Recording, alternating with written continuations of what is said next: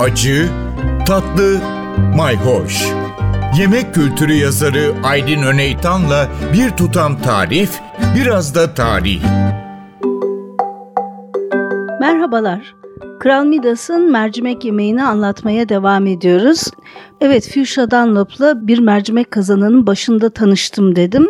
Hikaye şöyle, ben de bir şekilde bu İngiliz e, televizyon kanalının yaptığı belgesel çekimine dahil oldum. Ve ikimiz üstlendik sonuçta bu yemeği canlandırma işini. Elbette yemek kalıntılarının analizini yapan Patrick McGovern'dan da yardım aldık. Kendisini bizzat televizyon ekibi Pennsylvania'dan Türkiye'ye getirdi ve hep birlikte mercimek yemeğinin e, bileşenlerini tartışarak e, bir sonuca vardık. Her şeyden önce gene 1950'lerdeki kazıda Kral Midas'ın mezarına ulaşan, daha doğrusu Kral Midas'ın olduğu düşünülen mezar odasına ulaşan ve oradaki e, yemek kalıntılarını itinayla koruyan kazı ekibine teşekkür etmek lazım. Çünkü o zamanlar bu kalıntıları analiz yapacak e, teknikler gelişmemiş vaziyette. Zaten kalıntıları da yemek şeklinde falan zannetmeyin. Kapların içine düşmüş e, taş moloz zannedebilirsiniz. Çünkü hepsi taşlaşmış durumda. İçecekler ise neredeyse kum gibi, toprak gibi. Dolayısıyla bunları o zamanlar korumuş olmak çok önemli. Şimdi Patrick McGovern tabii bize bir sürü bilgi verdi. Kalıntıların içinde glukonik asit tespit ettiğini, yemeğin içinde bal kullanıldığına işaret ettiğini söyledi.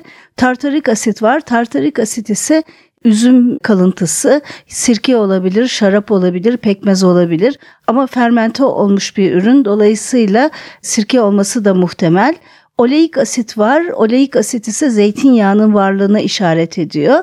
Nitekim baharat olarak da kekik, kimyon, çemen otu, rezene ve anason bize işaret etti ki bunların hepsi de Anadolu topraklarında yetişen ürünler. Etin ise keçi veya koyun olduğunu, bol kuyruk yağı da kullanıldığını ve bu keçi veya koyun etinin mutlaka direkt ateşe tutularak yani kuzu çevirme gibi pişirildiğini söyledi. Sonradan mercimekle birleşmiş ve bol soğanda ve baharatlarla ve kuyruk yağıyla yahni haline gelmiş. Tabii ki bilgiler ışığında tarifi oturtmak gene de kolay olmadı. Çünkü kazanlar dolusu yapmamız gerekti. 20 kilogram kadar mercimekle başladık ve bununla komşu köyün sakinlerini davet ettik ve onların hepsini doyurduk. Hatta o zamanlar bizim böyle bir çalışma yaptığımızı duyan Tuğrul Şavkay da kendi imkanlarıyla kalktı geldi ve inanılmaz heyecanlandı. Sonra da bunu yazı olarak yazdı. Evet tarihi merak ediyorsanız tam ölçüleri de vereceğiz. Mercimek yahnisi tarifi için hazır olun, takipte kalın, hoşça kalın.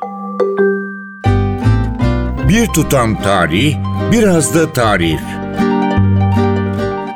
Aydın Öneytan'la Acı Tatlı Mayhoş Arşivi ntvradio.com.tr adresinde Spotify ve podcast platformlarında.